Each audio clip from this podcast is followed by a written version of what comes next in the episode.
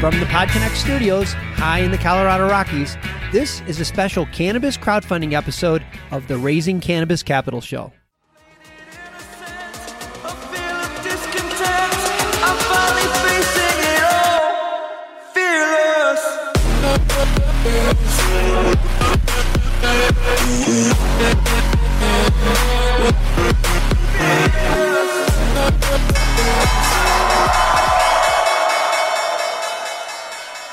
Raising Cannabis Capital, we are continuing our cannabis crowdfunding series with Pablo Mitre, the head of finance and strategy at Remedy Processor. Pablo, welcome to the show. Hi, Dan. Thanks for having me. I appreciate you being with us today, and I'm anxious to jump into this because you're filling a niche that just a few years ago we didn't even realize we needed. I'm going to take a, a second just to bring our listeners up to speed and talk about the 2018 Farm Bill, which defined cannabis with less than 3% THC as hemp and made hemp products legal. Now, most of us know THC is the psychoactive ingredient in cannabis that makes you intoxicated or high. So, farmers started growing low THC strains of cannabis or hemp for other cannabinoids like CBD. But even though it, when it's harvested, the plant has less than 0.3% THC, when they process it during extraction, the THC level tends to rise. Pablo, this is where I want to start. Why does the THC level increase during the extraction process? Absolutely. There's really two key areas where it, will increase. Extractors, they're going to take what's called the biomass, which is everything from the plant except the flower and the stem. And they're going to compress it to get those compounds out of it. Okay. In, in the case of the hemp plant, cannabinoids in their natural form, they are an oil. So while your plant, when you tested it, may have had below the 0.3% THC level, therefore a legal crop, when you extract all these cannabinoids out of it, because basically what you get out of that extraction process is cannabinoids and a little bit of plant matter, you're going to have a concentrate of cannabinoids. That's where you see not only the THC level increase, but you see the CBD level, the CBG, the CBN, all of these cannabinoids, they will increase in profile. And you didn't ask me about this, but the second place where it will increase a lot is the crude oil tends to have a lot of plant material and a lot of fats and lipids. So mm-hmm. It goes through a couple processes and then we tend to distill it. And in that distillation, you see also an increase because you're basically purifying the oil. So that's kind of bad news for the person that's growing it because now it'd be considered hot. Correct. And, and that's where you guys come in. So tell us how you remove the excess THC. Absolutely. That's how Remedy started. We saw that there was this need to help farmers legally commercialize this oil. And so we use a process that's called chromatography. It's, it's an old process. It's basically you're running this distillate through a column where through using different solvents and using these media inside the column, you're able to separate each single cannabinoid in there. Mm-hmm. So we're able to find the THC and just basically extract it right out. Wow. That's um, really cool.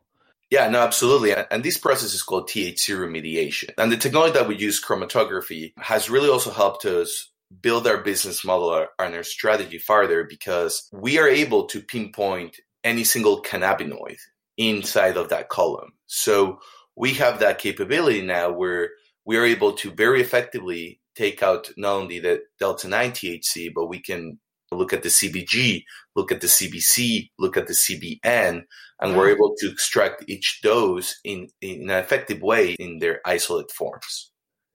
That is great. And I suspect that now that there's more government oversight and there's more pressure on processors to make sure that they are within the legal limit.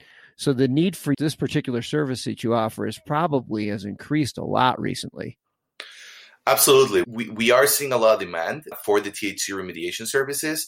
We also see a lot of demand for the other cannabinoid isolation services, and that has increased significantly. The clients who are buying directly from the farmers or from whoever the farmer sells to are starting to realize that it's not just CBD. The other minor cannabinoids each have their very specific qualities and characteristics that make it more attractive if you're trying to make an anti-aging eye cream or if you're trying to make a muscular pain cream. We've been seeing a, a huge increase in demand for both of those services.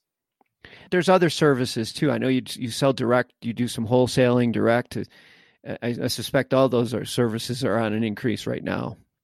Correct, correct. So we designed six specific formulas that are already they're pre-designed for very specific products. So mm-hmm. going back to the example I just gave, if our client is trying to make an anti-aging eye cream, we're, we're going to use a distillate where we use a lot of CBG. So that will usually have a 10% CBG in the formula with 80% CBD and other minor cannabinoid profiles. But if you're making, for example, the salve or, or a cream for muscular pain, we put a, a 70% CBD profile with 15% CBC. We found an edge in the cosmetics industry, but this can be phenomenal for, you know, any type of food and beverage uh, product as well or for all those brands out there as well who are trying to differentiate themselves with a product that's better for sleep, a product that's better to get more energy and feel a little bit more better with your day. Yeah, we're seeing a huge spike in demand for those as well.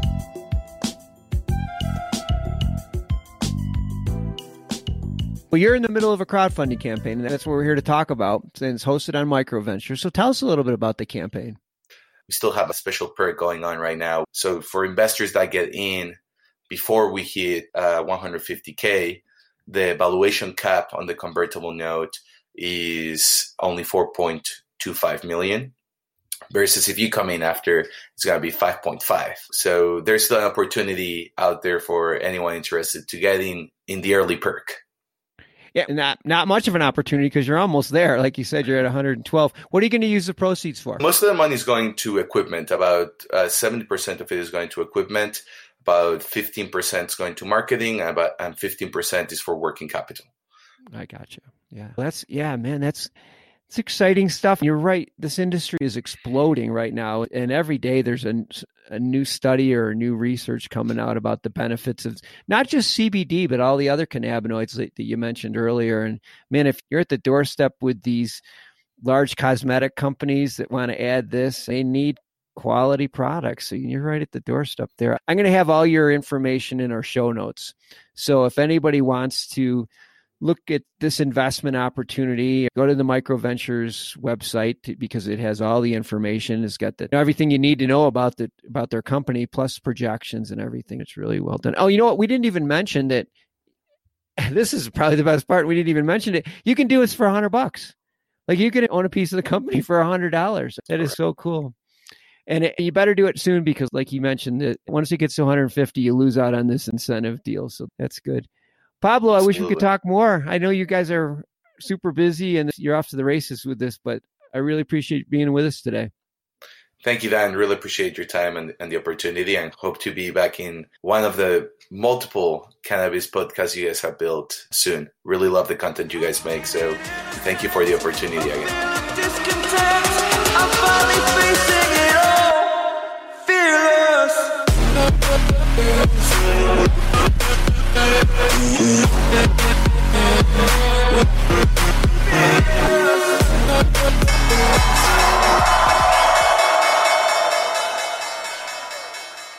Thanks for listening to today's show. To check out more great cannabis podcasts, go to podconx.com. Here's a preview of one of our other shows. How do cannabis CEOs balance growth and optimization strategies? What is THCO, Delta 10, and CBNA, and why should you care about these minor cannabinoids? And why isn't the endocannabinoid system covered in medical school? Most people think they're up to date in trends in the cannabis industry, but they're about six weeks behind.